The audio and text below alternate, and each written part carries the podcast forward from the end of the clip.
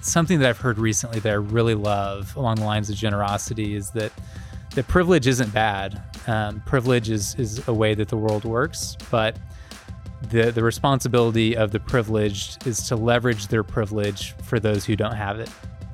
And to me, that's that's what generosity is. In 2016, I co founded a drinkware company called Simple Modern. I was obsessed with the question what would happen if we built a for profit company focused on generosity? This podcast is a behind the scenes look at how we scaled from a bootstrapped startup to nine figures in annual revenue. We'll share with you the strategies we used, things learned along the way, and how we built a different type of company. This is Scaling for Good. Welcome back to Scaling for Good. My name is Mike Beckham and I'm your host. I'm the CEO and co founder of Simple Modern. And today I'm excited to have a very special person as our guest.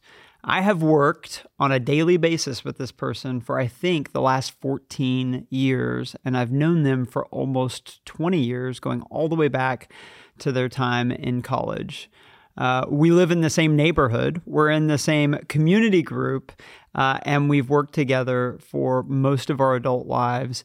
Uh, we're going to be talking with my co founder, Bryan Porter. So, we're going to be talking about e commerce, the relationships at the, the heart of Simple Modern, uh, and what it is to have a great co founder, uh, and a lot more in today's episode. So, Bryan, thanks for joining us. Thanks for having me on. It's an honor.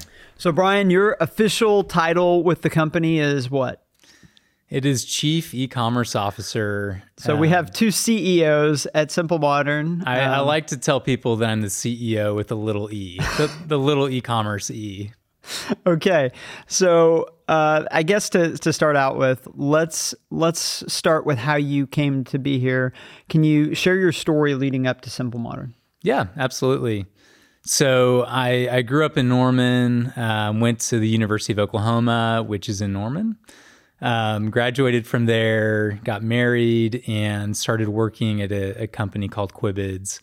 And I, I, I, got to know you in college, um, got connected to, to Quibids through you, um, and spent six, seven years working at Quibids. I was employee number 10 um, in the company. And I didn't know it at the time. It, it seemed like a, a great experience to be in on something kind of on the ground floor.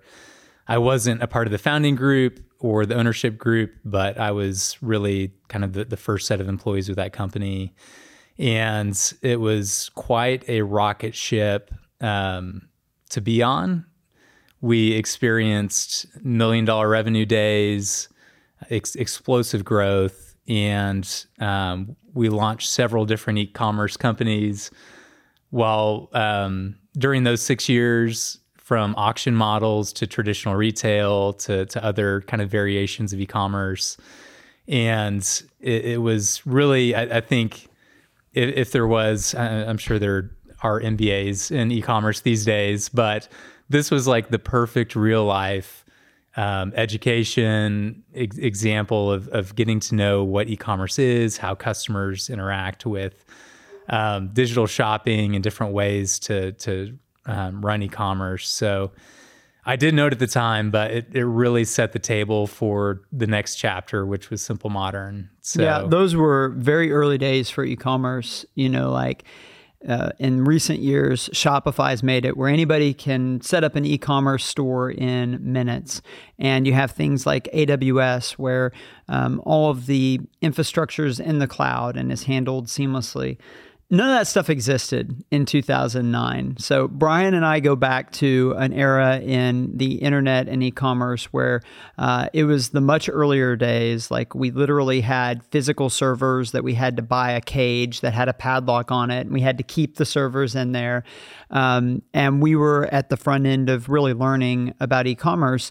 This is before Amazon, when we started, it was before Amazon had really started to fully consolidate the market. I think in 2009, people thought, uh, oh, there's going to be a lot of different companies and, and there's going to be a lot of diversity in this space.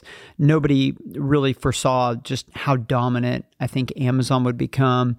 And it, you had this really weird dynamic where there was this small group of us uh, that were really experts at e-commerce and if you looked at the most experienced people in e-commerce most of them were in Seattle because they'd worked at Amazon or a couple of other major cities and then you had a group of them in the middle of Oklahoma which I you know always joke is the e-commerce capital of the world um, but you definitely don't associate Oklahoma with e-commerce but just uh, through Quibids and and the success that we had through a few of those ventures we we definitely built a lot of those muscles. So you joined Simple Modern with Micah and I, Micah and I in 2015, and we we started out selling on the Amazon Marketplace. That's where we had our first sale. And I think most of the people listening to this, if they have any familiarity with you, definitely associate you as one of the top experts um, on Amazon uh, that's that's active on social media. And so, uh, how did you first get involved in selling on Amazon? Yeah, so. It, we we became aware of Amazon um, from our, our, previous experience before Simple Modern. Um, and the the process of creating, we we actually created a, a website where cus- we paid for customers to come, and um, we had uh, merchants provide product, and they they were drop shipped, and so we actually had experience creating an algorithm. And I, I think the process of of doing that is, mm-hmm. is probably one of the best ways to approach Amazon. Like go through the thought process of if I am trying to rank um, the top relevant items for any type of search that a customer is going to come to my website for, how would I do that? What what are the um, things I would index off of with like titles, descriptions, um, what what type of metrics would I look like to to sort the items that customers would be most likely to buy? Right. So I, I think that the groundwork started getting um, formed during that period, and and that predated Simple Modern. You learning yes, about these things, yeah. Yes, that that was before Simple Modern, and so we had a really great idea of how to create a listing that would sing to the Amazon algorithm um, what what could we do to uh, really boost that conversion rate? Because Re- really, like Amazon is, um, it, it's a game of, of figuring out two things. One is you need to figure out how to get a customer to click into your listing when they search something, a, a keyword relevant to your mm-hmm. product. So you have to stand out from the other options available. And then once you get the customer to click into your listing, the game is all about getting them to convert, getting them to add to cart, and ultimately buy. So that was really our focus um, with with starting on Amazon. How do you build a listing that is the best in that category at doing those two things? You mentioned how we had kind of built D2C websites before D2C, direct to consumer, was even like an acronym and we had learned about building algorithms. We kind of understood the guts of how Amazon was probably structured. And we decided we wanted to sell on Amazon. That's where we had our first sale. Um, how did we get to what you would describe as initial traction on Amazon? Yeah. So our our strategy with Amazon, we it's totally a channel strategy versus a product strategy. We threw as many things at the wall as we could have, which with the amount of money that we had and time, that was about five different products. Mm-hmm. Um, ideally, you know, the the more things you can test, the the greater chance you have of, of finding the thing that is, is going to be the the best product to go with. So, um, out of the initial set of products that we decided to test, really all of them did well enough to to order more of if we wanted to. They they would have been um, profitable for us, but we decided to not do that. We decided to lean into the 32 ounce stainless steel water bottle because it was the best of the options that we tried. And it, I, I, say that because we didn't want to do five things just okay. We wanted to be the best water bottle on Amazon. Uh, we saw that as the biggest opportunity in front of us. So, um, yeah, we we decided to walk away from the other products, really lean into the the water bottle. Um, the the next question after testing was, how do you become the the best, the number one water bottle when customers search for that product? And um, the the answer that we came up with together was was that uh, customers value ornamentation on water bottles. that water bottles are a commodity, that um, probably some form of water bottle was created by cavemen as, as one of the first Right. products ever. People have been drinking water for all of human history. Yeah. basically. I, I think humans have needed water forever. So we're a pretty hard industry to disrupt, you would say. Yeah. Yeah. Yeah. Um, so, yeah, water bottles have been around. We're, we're not inventing something that's inherently new. Um, the shape of water bottles, like you can get into nuances uh, about creating different shapes, but they're mostly the same. So the the thing, the observation that that we made was that with water bottles, customers care deeply about how they look. Maybe even more, they care more about how they look than how they function, which is really how customers look at shoes. Um, the only reason why there's thousands of shoe companies in the world is because customers um, care about how they look more than really how they feel. So, with, with that thesis, we leaned heavily into having a lot of different choice for customers to, to make, to choose from in our, in our listings.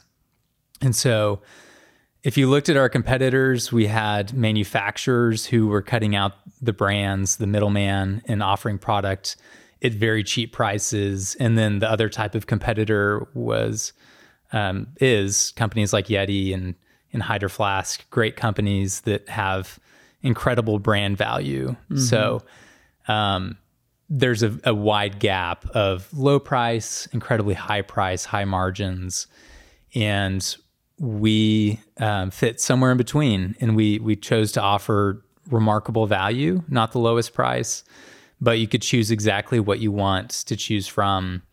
Um, if you wanted a yellow water bottle, chances are we have the only one. We're, we're a market of one for that color. Yeah.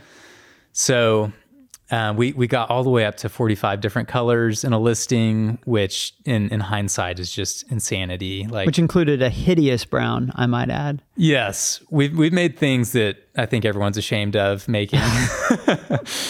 but To make an omelet, you got to break a few eggs. we've we've broken a lot of eggs in the process. Um, but it it was an idea, concept that resonated with customers, and um, the the things that really the metrics that were impacted by this on Amazon were conversion rate. Customers had a lot of things that they could look through, and chances were they could find something that looked good to them. Yeah. Um, but the other unique benefit from e-commerce with that strategy is that it creates more shelf space, so to speak, more ways for customers to, to come into the listing. So if they search for a yellow water bottle, the only way you get shown on that search is if you have one. So um, there were a lot of colors that we we could drive traffic into the listing with, and with offering things now like Disney, there's really big keywords like Spider-Man backpack is actually bigger than kids backpack and back to school. So really, really great ways to to get in front of more customers with with offering a lot of variety.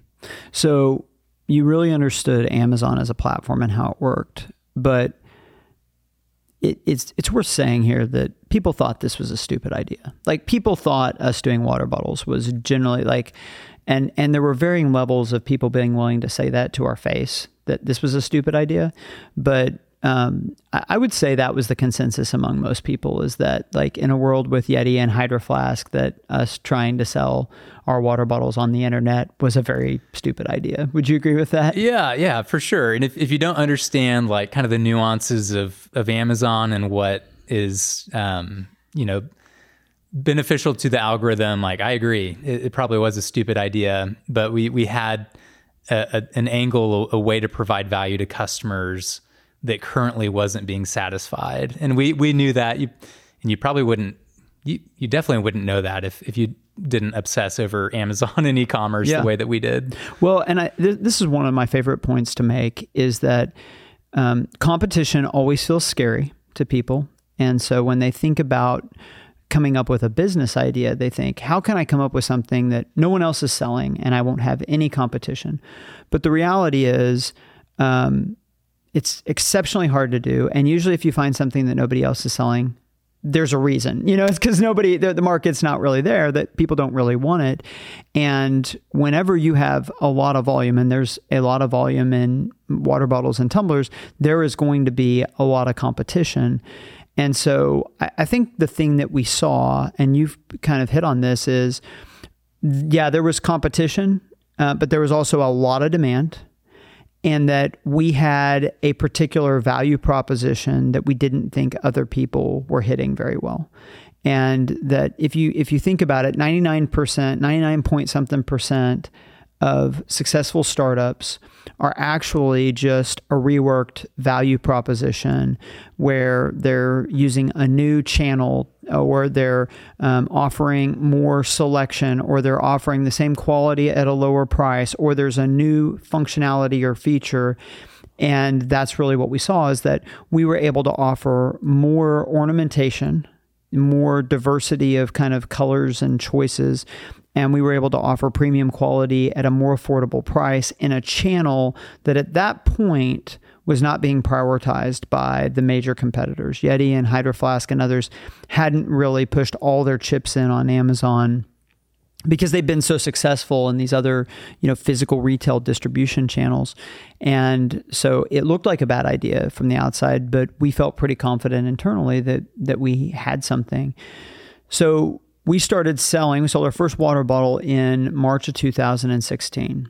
And since then, we've sold you know uh, millions and millions of units on Amazon. Uh, there have also been a ton of companies that have come and gone, especially even in the hydration water bottle tumbler space on Amazon.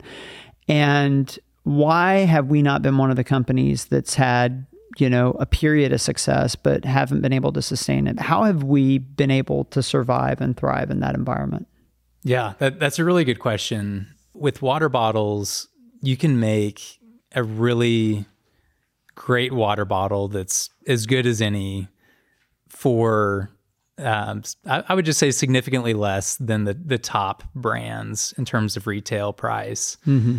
Uh, that's not true of every category. We've tried with backpacks like you kind of pay for what you get with backpacks in a way. If you make a really cheap backpack, it's going to be really cheap in terms of product quality. Mm-hmm. Um, so, so drinkware is really not that way.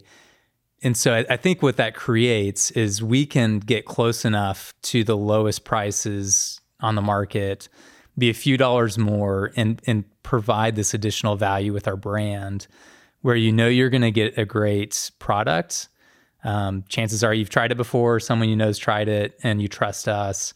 We offer incredible styles, a lot more so than just a manufacturer listing mm-hmm. a, a, few different colors. And, and so we can offer this really great value proposition. The reason why I think that we have been able to be successful over a long period of time is is kind of goes back to the essence of how we started as a company. We didn't start with this one product in sight of like this one type of water bottle is the thing um, that we need to launch and tell the masses about. Yeah. Um, we're built around iterating and testing and um, pivoting to seeing like what customer data tells us. Mm-hmm. And the brands that I see come and go tend to get anchored on a, a specific style of bottle. And 2017, there was a, a, style of bottle with a very narrow mouth that looked a lot like a Coca Cola style bottle, like a glass Coca Cola bottle. Mm-hmm. And it was super trendy until it wasn't. Yeah. It's not a practical type of bottle. Yeah. And if you anchor your brand to that style of bottle, your brand is going to fade with the style. Yeah. We we sold that type of bottle when it was trendy and we totally phased it out um, over time. It was hard for me to let go of that because we had a bunch of reviews, mm-hmm. um, and it did well for us for a season. But we were willing to s- see that the market didn't want that product anymore, walk away from it, and make you know the products that customers today are wanting. And you nailed this, like to when you're successful with something, you become emotionally attached to it you know like and you you really view it as a a, a core piece of where your business has safety and where you can count on cash flow. And so it, it's a scary proposition to actually think, hey, this thing that's been great for us for two years could go away at any moment, and I need to not be attached to it, and I need to be constantly disrupting ourselves and constantly looking at how the market's changing. Um, but to your point, the moment that you stop doing that, it turns out you begin to ossify and, and you're going to die. There's examples everywhere of companies that have longevity doing this. I, I, think back to even Apple. Like, I don't think they sell iPods anymore. There was a period where iPods were craze. Yeah, it's a great and point. They've, they've let go of that because I would say the iPod was a turning point in Apple as a company in becoming what they are now, which is I think the most valuable company in the world. There was a point right before they released the iPad. You know, I, I did I do some investing on the side where you could buy Apple. They had as much in cash in the bank as they were selling for as a company. Michael Dell famously said, you know, they should just liquidate the company and give all the cash back to shareholders because they'd be better off. And the iPod totally transformed their prospects, but that doesn't mean you can keep going back to that well forever. Yeah. Yeah, and uh, it's ironic we're doing this episode uh, today on a day where Apple's doing their annual iPhone unveiling, but like they're at a point with the iPhone where they could just say it's good and maybe launch a new one every couple years, but Yeah. they're they're doing it every year because Apple's they have to continue disrupting themselves and coming out with the next thing, especially because technology moves so fast. But um, they they can't just kind of rest on the current iPhone that they have, or else you know Samsung or whoever is going to quickly replace them. So it's a, a bit of an extreme example, but I, I think you know water bottles are, are something not advancing at the pace of technology, but it's true for us too. Like we have to continue coming out with new things that are relevant to customers. Part of my thought process of why acquisitions usually don't work it actually is tied up in that, which is once a company buys another company, they've put a lot of money out to buy that company. And they're going to be really focused on recouping that money that they used to, to purchase. So the the focus is almost always profitability you know from go. And where can we cut costs and how can we get the money that we spent on this back as quickly as possible? Um, and the bottom line is investing in development and growth and what's next is like that's a cash out activity. And it takes a long-term perspective. So the more that your kind of time frame shrinks that you're thinking about the business the more that you're trying to think about hitting a number for a quarter or for a year or getting as much profit out of the business as possible the more likely you are to just not invest in continuing to develop. And so I've come to be convinced, you know, I've talked about this frequently, but I've come to be convinced that ownership structure is actually a very sneaky, massive competitive advantage. The fact that we are privately held, that we're bootstrapped, that we really don't have to hit any number for anybody, um, that, you know, neither you or I have lifestyles that require us to, you know, pull massive amounts of money out of the business. And that positions us to be able to do whatever we think is best. And as simple as that concept is, it's actually more rare than you would think. Yeah. Yeah, for sure. I, I totally agree. And that, practically speaking, something that it, it allows me to do, like with direct ownership of our Amazon business, is we can do whatever it takes to try and make a new product launch work. What does that mean? Do whatever it takes. It means that we can price it at whatever price we want to to get the inertia that you need on Amazon to get sales going, to get reviews. Okay, so a devil's advocate would say, well, but isn't that diluting your brand? Doesn't that hurt your brand if you if you do that? If you take a new product and you discount it? Um, you know, that's it's a good question. to my experience, and maybe there's a size of brand where it is, um, but for us, there's so few customers that typically see uh, a brand new listing on Amazon and interact with it. And I mean, you could even talk about it as an introductory price. Um, I, I don't think that customers are going to get too bent out of shape over like a short term, great, amazing value proposition. And affording to be patient doesn't just have to do with how much money you have. It also has to do with how the company's structured, what the expectation uh, are of people in the company. Yeah. It's a great point. And this is something that just doesn't get thought about from the outside. You know, that practically when you're owned by a multinational corporation, the things that they may be asking, you might be asked to do things that don't make any sense from the outside, but they make sense inside of that corporation. And that, that actually leads to a couple of concepts that we've talked about a lot internally, but are worth sharing here.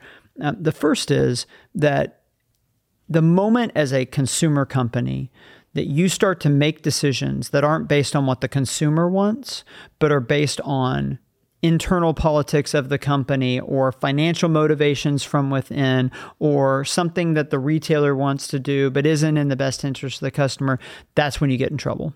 That the moment that you start doing things for for reasons that aren't the customer, you start to to lose positioning. And and yet you see it all the time, you Yeah, know, in, and- in the industry. And I, I we've even had a taste of this. We uh, in in our hyper growth phases early on, we cracked a bunch of eggs, had some really bad inventory, and our finance team has done an incredible job of cleaning up our bad inventory positions and our bad buys. But um, there, there's a ditch on the other side of having bad inventory, and it's not being aggressive enough. And we've we've started to flirt with that ditch a little bit, and we've seen some areas where we didn't invest in, into things enough be, for ROIC, return on invested capital reasons. And there, there's a delicate balance of being efficient and financially responsible, but also being aggressive. Yeah. Well, I, I think that's worth just underlining that uh, there's a lot of discussion about how do you grow a brand. And uh, from my perspective, a lot of that discussion is a little bit too high level. That brand is just the summation of thousands and millions of people's individual experience with something that kind of cumulatively comes together and th- that's what we really call brand but it's it's all these more like um, you know individualized uh, pieces and individualized experiences. Um, to go back to the price discussion most people don't remember what they paid for something all they remember is if they think they got a good deal. We've actually done research on this where we'll survey people and say, how much did you do you think you paid for the item? And they incorrectly identify how much they paid for it because they felt like they got something that was, you know, $30 in value. They say, I think I paid about $30. And it's like, well, that's impossible. We don't sell it for above $23 anywhere. Um, but this is the way that we emotionally process through the decisions that we make. I mean, we, we make ourselves out to be way more rational than we are. And I think a lot of people that are trying to build brands, they can kind of get caught up in, oh, we can't possibly discount this because that would lead to this perception. One of the things is you probably overestimate how much people remember, and you're probably overestimating how much people are paying attention to what you're doing. Um, and and I think one of the insights that we had, uh, this became a rallying cry really early in the company. If we're going to grow this brand, we we are not going to be able to spend a bunch on marketing, which I want to come back to that idea, but it's going to be about bottles in hands. That people using our product and realizing it's great, like that's going to be the number one way we can grow brand awareness and and it's been a pretty effective strategy. So, how have you tried to run e-commerce through this brand building strategy of let's get as many bottles in people's hands as we can?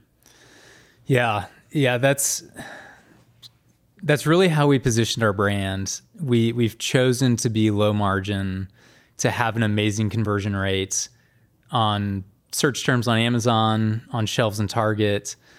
We have a very compelling value proposition. So really, like you said, our, our thought has been if you can provide an incredible value proposition to customers with things they want, grow the amount of people who've bought and used your products, and then stack on a very high net promoter score, mm-hmm. which is just a, a metric that tells you how satisfied customers are with your products.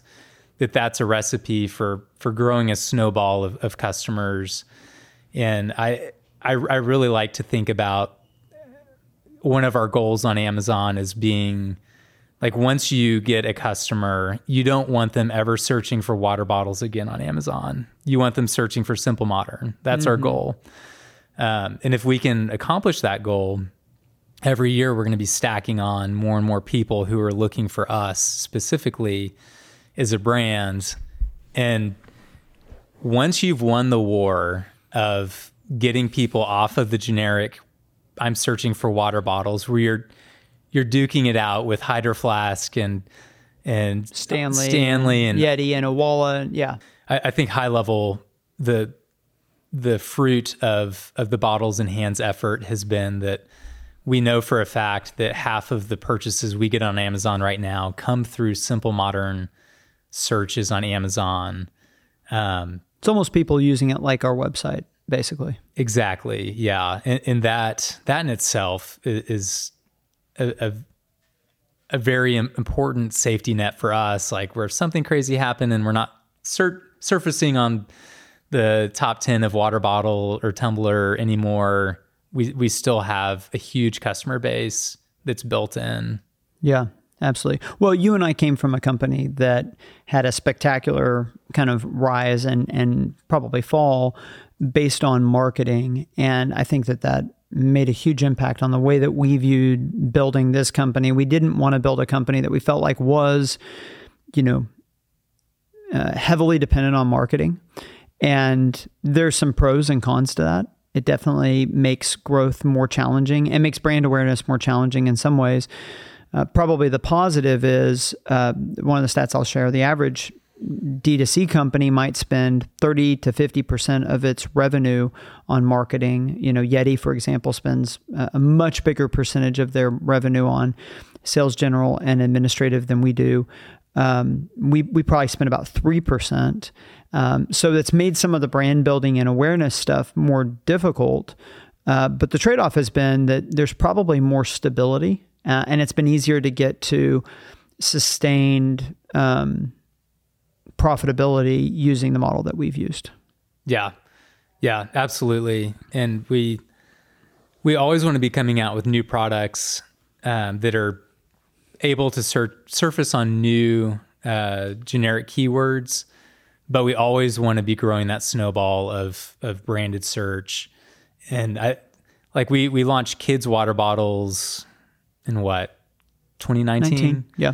Um, so about four years after we launched adult water bottles, and you, you it's interesting because you can see the lag in our our, uh, br- our branded search on kids water bottles compared to adult. It's just behind, but we're still we're doing the same thing. We're growing that snowball in that specific category, and every product that we launch, um, we we just launched totes. So mm-hmm. I, I, hope in two years that we have a, a big chunk of customers coming to us for that product type, and that that's really kind of the vision for for how I would like to expand and mature categories on Amazon over time. Today's episode is brought to you by the Vaan Group. About a year ago, we decided it was time to update the Simple Modern website. We desired to create a look that elevated our brand while keeping a focus on performance and speed. We talked to many other business owners for a list of recommendations, and after talking to several potential partners, we chose to work with the Vaan Group. Over the past several months, we have been working closely with the Vaan team on building and launching our new website. To kick things off, the team at Vaan did a fantastic job of gathering our input and walking us through a proven process to create a winning product. Vaan Group has developed a proprietary brand conversion design framework. Using this strategy, Vaan is able to deliver highly creative and performant websites that don't compromise on brand and improve the bottom line. In our experience, we've been impressed by their deep knowledge, creativity, and collaboration. Once our new website launched, the team at Vaan worked tirelessly to address issues and to make data driven improvements. For all these reasons, I'm very happy to advocate for the Vaan Group and their outstanding team.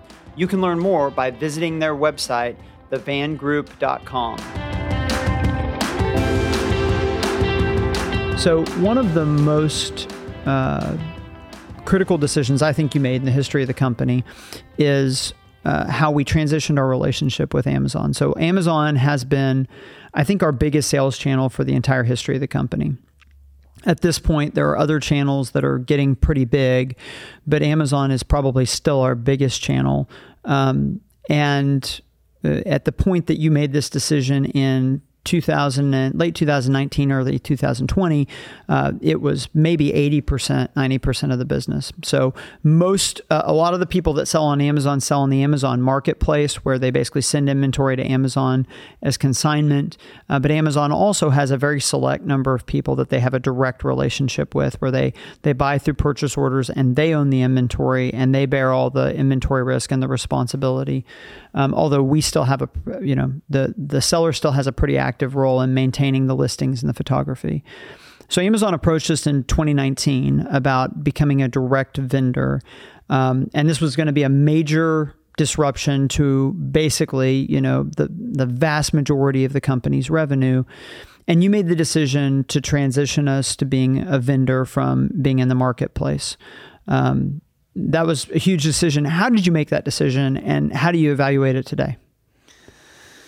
Yeah. So uh, for for full context, it was right before the pandemic was when Yeah. we um, we did not know that. We were making this decision before as disruptive an event as e-commerce has ever seen or maybe ever will see. you would say is ideal timing, Nope. um, but it, it was our timing. So yeah, it's a great question. It's fun to think back about because it was such a huge transition for us. So the the the thought process in making the change from the Amazon marketplace to being a direct vendor really the the core of it was wanting to have people at Amazon that we could work with and partner with. If this was going to be the biggest channel that we have, um, we want people that we can talk to about our business, and we don't want to be left up to a combination of Amazon's algorithms, whether it's our product rankings or our seller performance. Um, Amazon has a very strict seller performance team that can just shut your account off um, with very little warning. And um, you essentially have to work with people that are overseas um, that you're kept at a, a distance from to get it back. So, all that to say, the the Amazon Marketplace is set up to be a self-service portal to where the seller can do anything they need to do to run their business.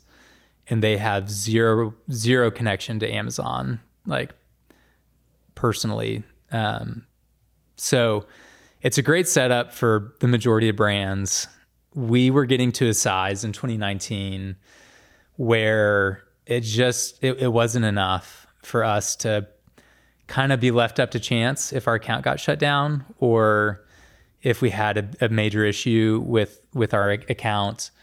Um, we craved to have partnership there people who could help us.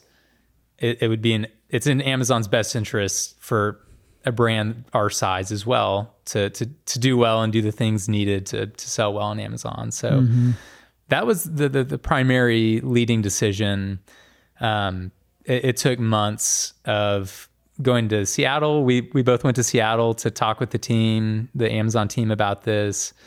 Um, looking at our economics, would our economics be neutral to where they are in the marketplace? Because if they're going to be worse, then that's kind of a, a deal breaker for us.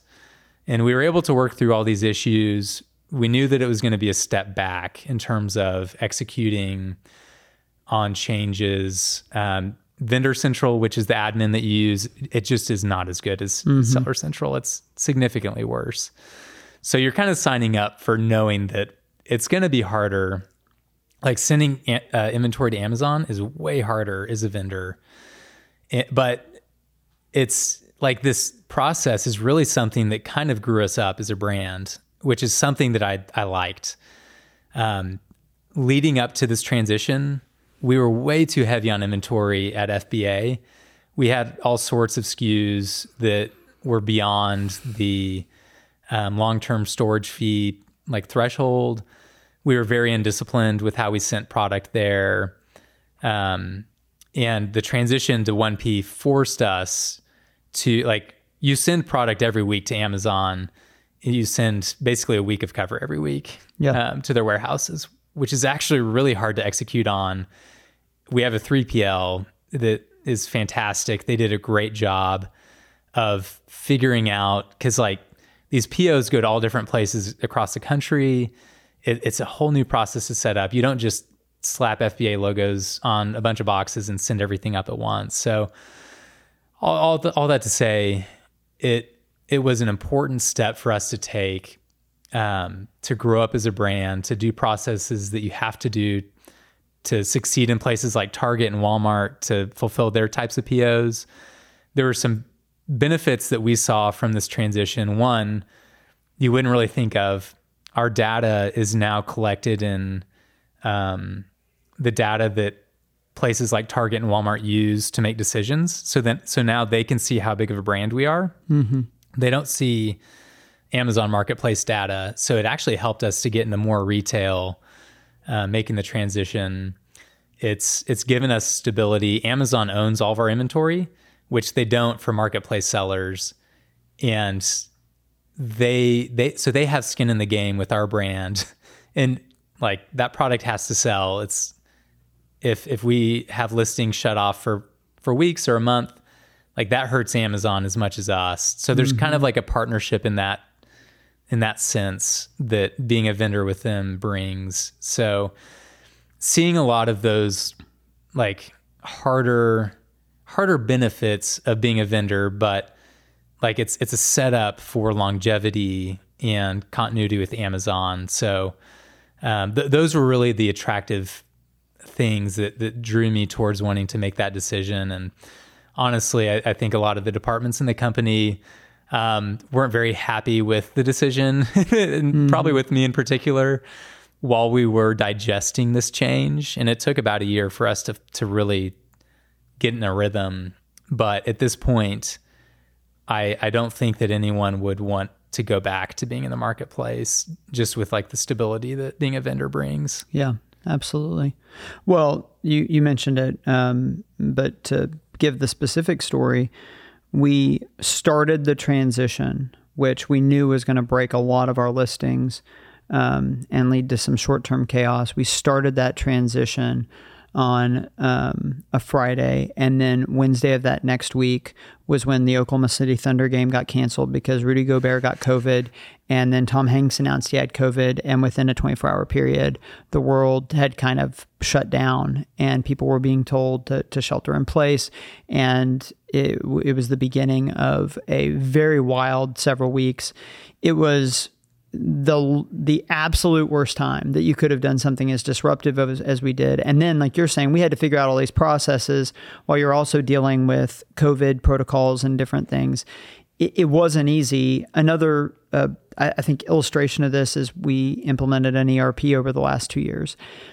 There's nothing sexy about putting an ERP in place. There's nothing fun about it. Like I, I don't I, I don't think there's a single thing where I've been like, that's exciting, you know, but it's necessary. And like you said, there have been several points, especially in the last two or three years, where I think we've experienced this is what being a big boy company that the biggest corporations in the world can rely on, and that we have the kind of infrastructure and controls and processes we need to be able to become what we want to become.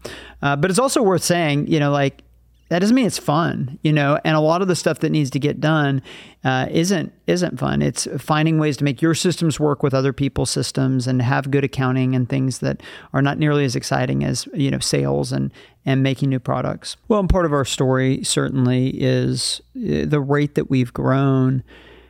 It's only possible in a world where there are these exceptional companies like Amazon that have these unbelievable infrastructures that you know, tens of thousands of people have poured their blood, sweat, sweat and tears into, you know, and that we're able to come and really, um, you know, kind of stand on the shoulders of of the people that came before us, and uh, as a result, we have a brand. If you look at the demographics of where our brand is, it's very evenly distributed across the United States because we grew our brand on Amazon. That's not how consumer brands grew in the past. They grew very regionally and, and moved outward, whereas we've kind of grown from nothing to something in a lot of places all at once. And, and this is part of the fingerprint of Amazon. So you uh, have grown a family at the same time that you've grown this company. In fact, you've had three boys that I, I think all three were born since we we filed the uh, the incorporation document.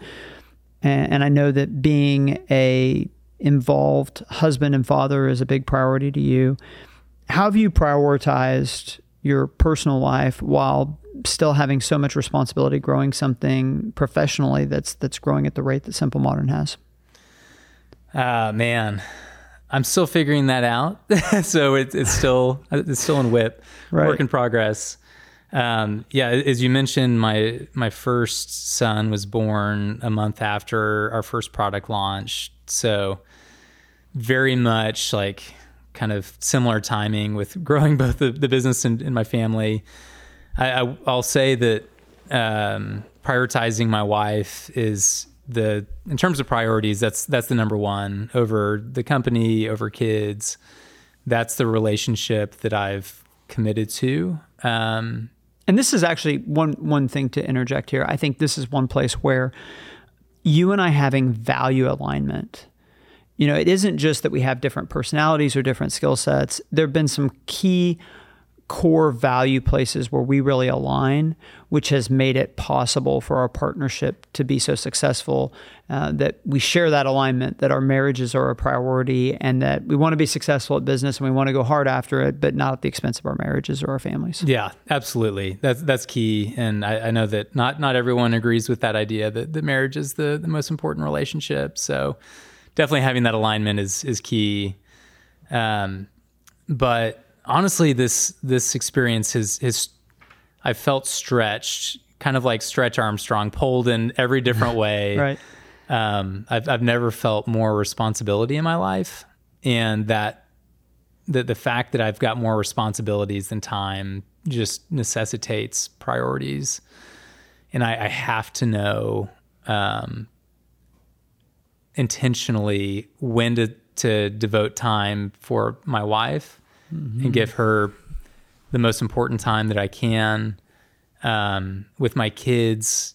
Just some of the most incredible interactions that, that I have are, are, when I can fully engage with them mm-hmm. and just know that there's dishes that aren't being done mm-hmm. and wanting to uh, whatever it is uh, sit and chat with my seven year old or um, play Tiles with with my my two and four year old.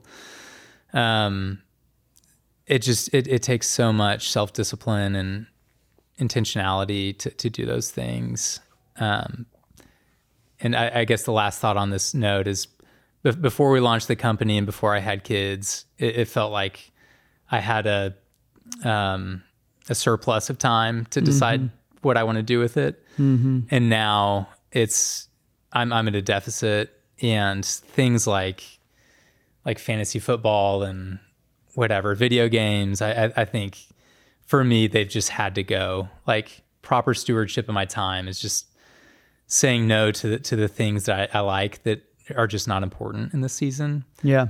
And down the road, maybe I can pick them back up, but I, I just have to be intentional with with all my time right now. You know what that reminds me of? It's something that we talk uh, about within the company. We have a core value of excellence. And for several years, I, I, think I taught this wrong, where it was just like, hey, we're about excellence. Excellence is about doing your best and not being the best. Go be excellent, you know, was more or less the message. And the more that I taught it, the more I felt uncomfortable. I felt like I'm not I'm missing something, but I don't know what it is. And really, it was within the last 12 uh, months or so that I, I, really saw what it was. And, and what I was missing is excellence is cannibalistic. Being excellent at anything requires a lot of time and it requires saying no to a lot of things. And so if you just tell people, hey, go be excellent, it's like that's actually not helping them because the very act of being excellence means they're going to have to make choices. They're going to have to be not excellent at a lot of things to pick a few things that they can be excellent at. And that's really what you're saying. Like, if you want to be excellent as a spouse, if you want to be excellent as a father, there are going to have to be a lot of things that you cut out or you say, I'm going to have to do it way below the level that I could do it at because there's just not enough time for me to do everything at the level I want to do it at, especially for achievers, for perfectionists. Like, this is really hard. The idea that you would intentionally not be your best anywhere is a difficult concept. But like you said, I think I've learned the same thing. Like it is just impossible. Yeah, and I, I think one more one more thing on the subject. I uh, an idea that really stands out to me is is the idea that a, a, model that I look to is is how Jesus used his time. Mm-hmm. He used his time like he intentionally rested. He intentionally um, had dinner with friends. He intentionally preached, and you know did did the things that he was supposed to do. Um, but this idea that he was um, always on time, but never in a hurry. Like he he did the things that he was called to do, but he was also present with the people in front of him. Is like a really challenging, like kind of aspirational idea for me. And I, I really, especially with my kids, I, I want to always be there, like on time, but you know, never in a hurry with them. Absolutely. Everything you say yes to is you saying no to a bunch of other things. You just don't know what they are sometimes when you say yes to stuff. Uh, let's let's talk about the co-founding thing. Um, there are advantages and disadvantages of having co-founders. I want to talk about each. Let's start with the advantages. What are some of the advantages you've experienced of doing this together uh, and doing this as a group? Yeah, I, honestly, I, I think that probably the only I don't know the, the the most likely way for me to do anything like this was to co-found mm and not to be a solo entrepreneur. Mm-hmm. I, am not sure that it's necessarily in my personality to to do that. Um, it, it, and if it would be, I think it'd be really hard for me. So my my personality is um, very much one that idolizes um, peacemaking and wanting everyone to get along and um, the, the the worst form of me is is one who idolizes comfort and mm. thinks that the goal of life is um, is, is, the Lion King would say it Hakuna Matata, right? Like which a is not typically life. the entrepreneur's life. You don't necessarily think entrepreneurship comfort. That's right. Or if, if you do, you think of more of like a lifestyle business where, right. you know, you're able to whatever work from the beach. Eight hour work week kind of stuff or exactly five hour work week or whatever yeah, yeah, you don't necessarily envision just like high challenge environments but I, I do think that the best form of me is one that realizes that there is merit in achievement and like financial growth of a company. There's a lot of great things that can come from that. Mm-hmm. the cynical side of me can want to say well all the reasons someone would, would want to scale a company would be um, for like selfish reasons. Like you yeah. want to, you know, pile up a bunch of cash for yourself to use. You want to create this spotlight for yourself um, to to have all this respect.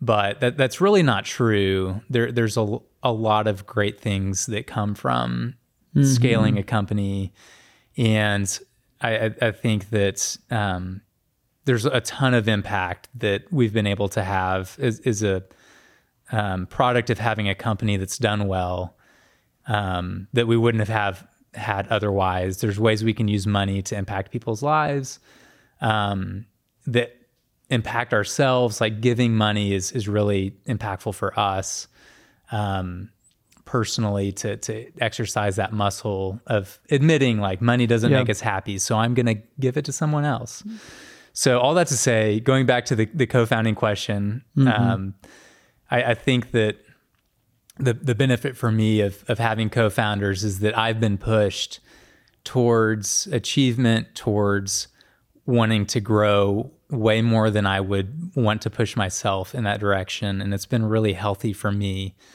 to to have that in my life. And I, I hope that the the balances of, of my personality, because I know that um, leaning into growth and scaling and, and, vision and thinking in the future is very much a lot of skills that you have. I, I think that a lot of my skill set revolves around like being in the moment and relationships and um, having a little bit of a different perspective. Mm-hmm. So I, I think the balance of having different personality types, different ways of thinking in co-founding is, is really helpful. Yeah, you know, the interplay between our strengths and weaknesses to me is where the really fascinating stuff is. And like you said, uh, naturally, where you might gravitate towards comfort, I'm like, let's go, let's push. Um, where I might gravitate towards tasks and numbers and accomplishments, you can push me towards people and relationships. Um, and I think we could kind of go through a lot of different qualities and say, like, for example, as a as kind of more of a pioneer, visionary leader, I can be like, hey, let's go take that hill. Let's let's go focus on that next thing. And you tend to think more in terms of making things better and continuous improvement and optimization. And it's created a really nice kind of combination, which isn't to say that there's never friction. Like obviously when you have different perspectives, sometimes I'm I'm pushing and you're like, I don't want, you know, like if we're not smelling the flowers at all, like what are we doing, you know? And and I need to hear that, you know, just like you sometimes need to hear like, uh, you know, okay, hey, let's let's push, let's let's get after it. Um, and I, I think that it all happening within the framing of our friendship and the respect that we have for each other has made a huge difference. That we we both can push each other because we've put in at this point, you know, literally almost decades of relational equity and as a result you can say some things to me that like and I will receive them that would be harder to receive from anybody else because I know that you know me, you know. And um and and I know that I can trust your opinions and that you have good judgment. And so I think that's been um, to me one of the the best parts has been there are so many ways where I, I am weak as a leader. No matter how strong I am in some areas, there's other areas where there's corresponding, you know, weaknesses that come with that. And I really have seen how a lot of your strengths complement those very weaknesses and they and they work together. But it's not all easy. What are some of the challenging parts of having a co-founder? Kind of on the same, you know, the same note. Um, if if there are differences that complement each other, sometimes those create friction. What are some of the ways that you've experienced the challenges that have to be worked through? Yeah, that's that's a good question. I, I think in terms of de- decision making, obviously, when you have a group of people, mm-hmm. um, you have to come to decisions together. There has to be some form of of hierarchy or authority that ends up needing to make the final call, and it, it may not be agreed upon by everyone else. Um, so I, I, think that's an area where there's room for um, tension for sure. In our, uh, I, I, think in our friendship, there is a lot of respect and a lot of trust.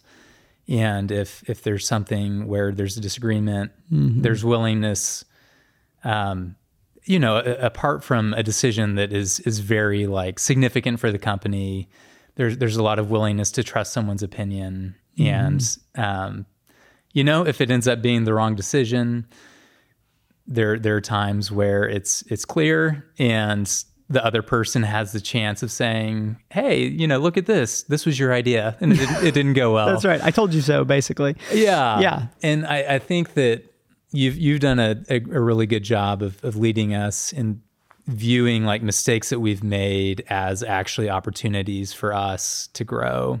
Mm. Um, you you like to call it tuition, um, you know, paying for a learning, and that's that's what mistakes essentially are.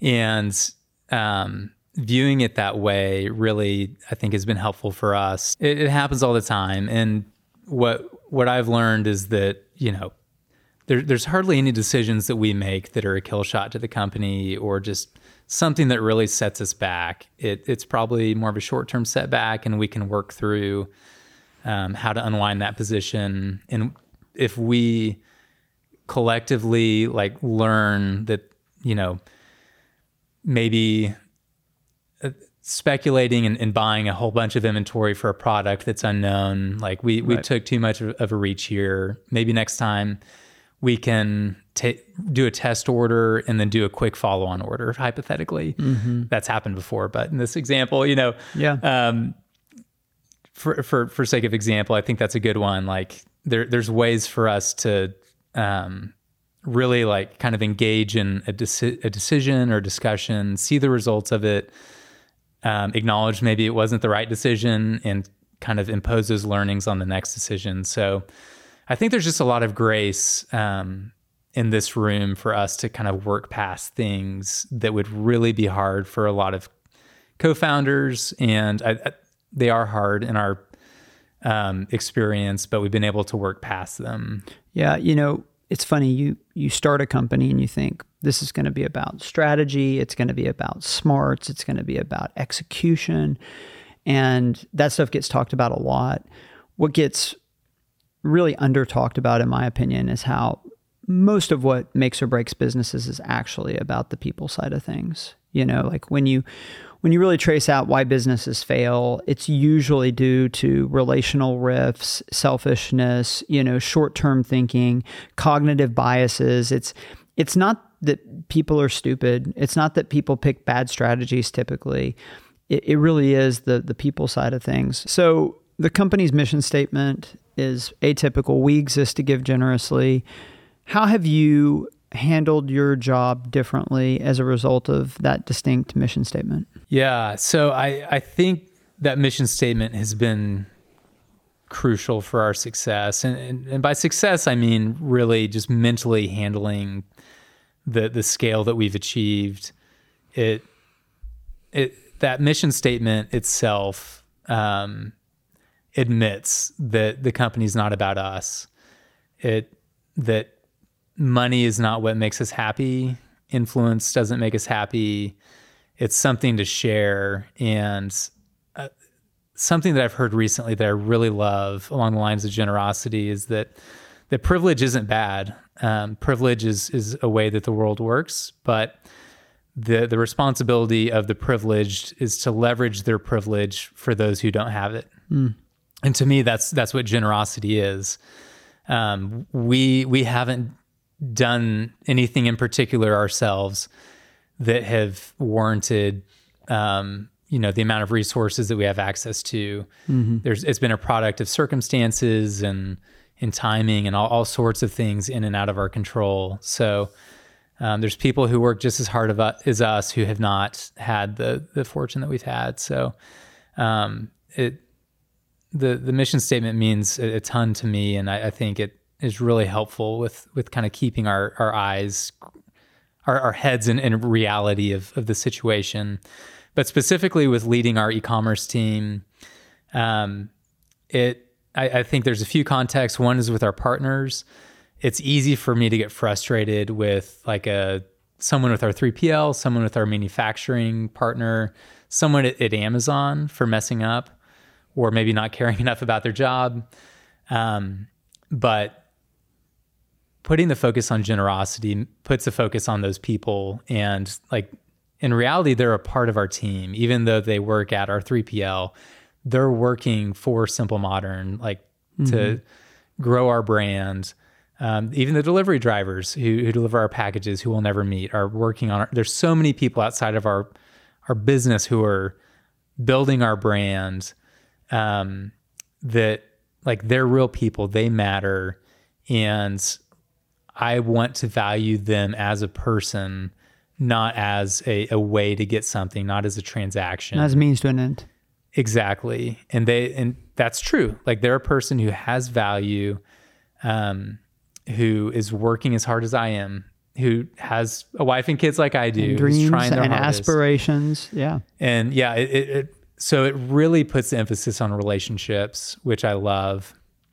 And then I, I think the other thing that it does with e-commerce is like our customers tend to be numbers on a spreadsheet, mm-hmm. and they're not. They're real people just like me who are buying our products, and it's the right focus that that I need to have, that our team needs to have, that we need to to view like ourselves as serving our customers first and foremost. And if we uh, adequately serve our customers, then everything is going to be great.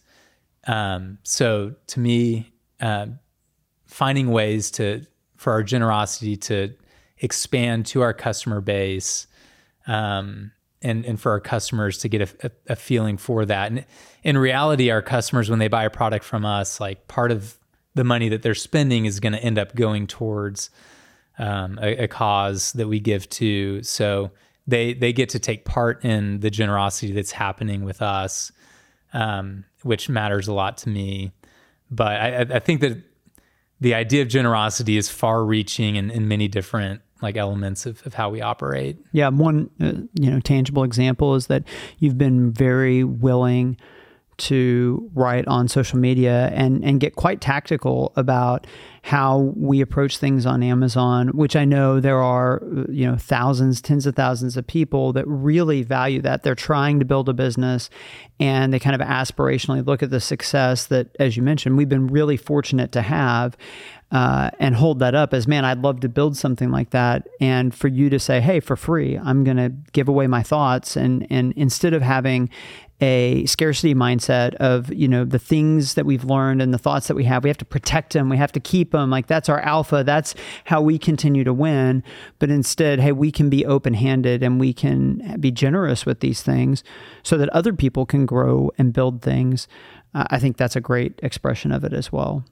The my takeaways from our, our time together Bryan and this won't surprise you is I, think who you are as a person is a big part of why we've been successful. That your character and what matters to you as a person, and in a multitude of different ways, that's come out in your leadership as a co founder and in leading in e commerce.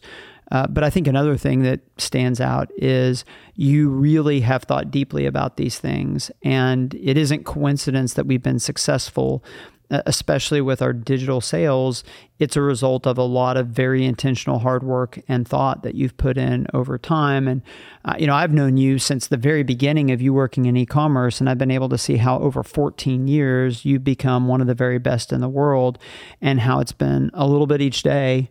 And by continuing to focus on it. And, and then finally, I think you have done a great job of keeping the main things the main things uh, and it makes it easy to be your friend and your co-founder and and to work with you. So thanks for being willing to come on and share your thoughts. Thanks for having me on. I really enjoyed it, and and to me, the the value of doing all of this is is the relationships and getting to to spend decades with you is is truly um, one of the the things that I value um, the most, and that I, I reflect on is is really the um, the the true like profit of, of the company is is being able to to do this with you and, and everyone who worked here. So appreciate yeah. you having me on. Thanks, friend. Feel the same way.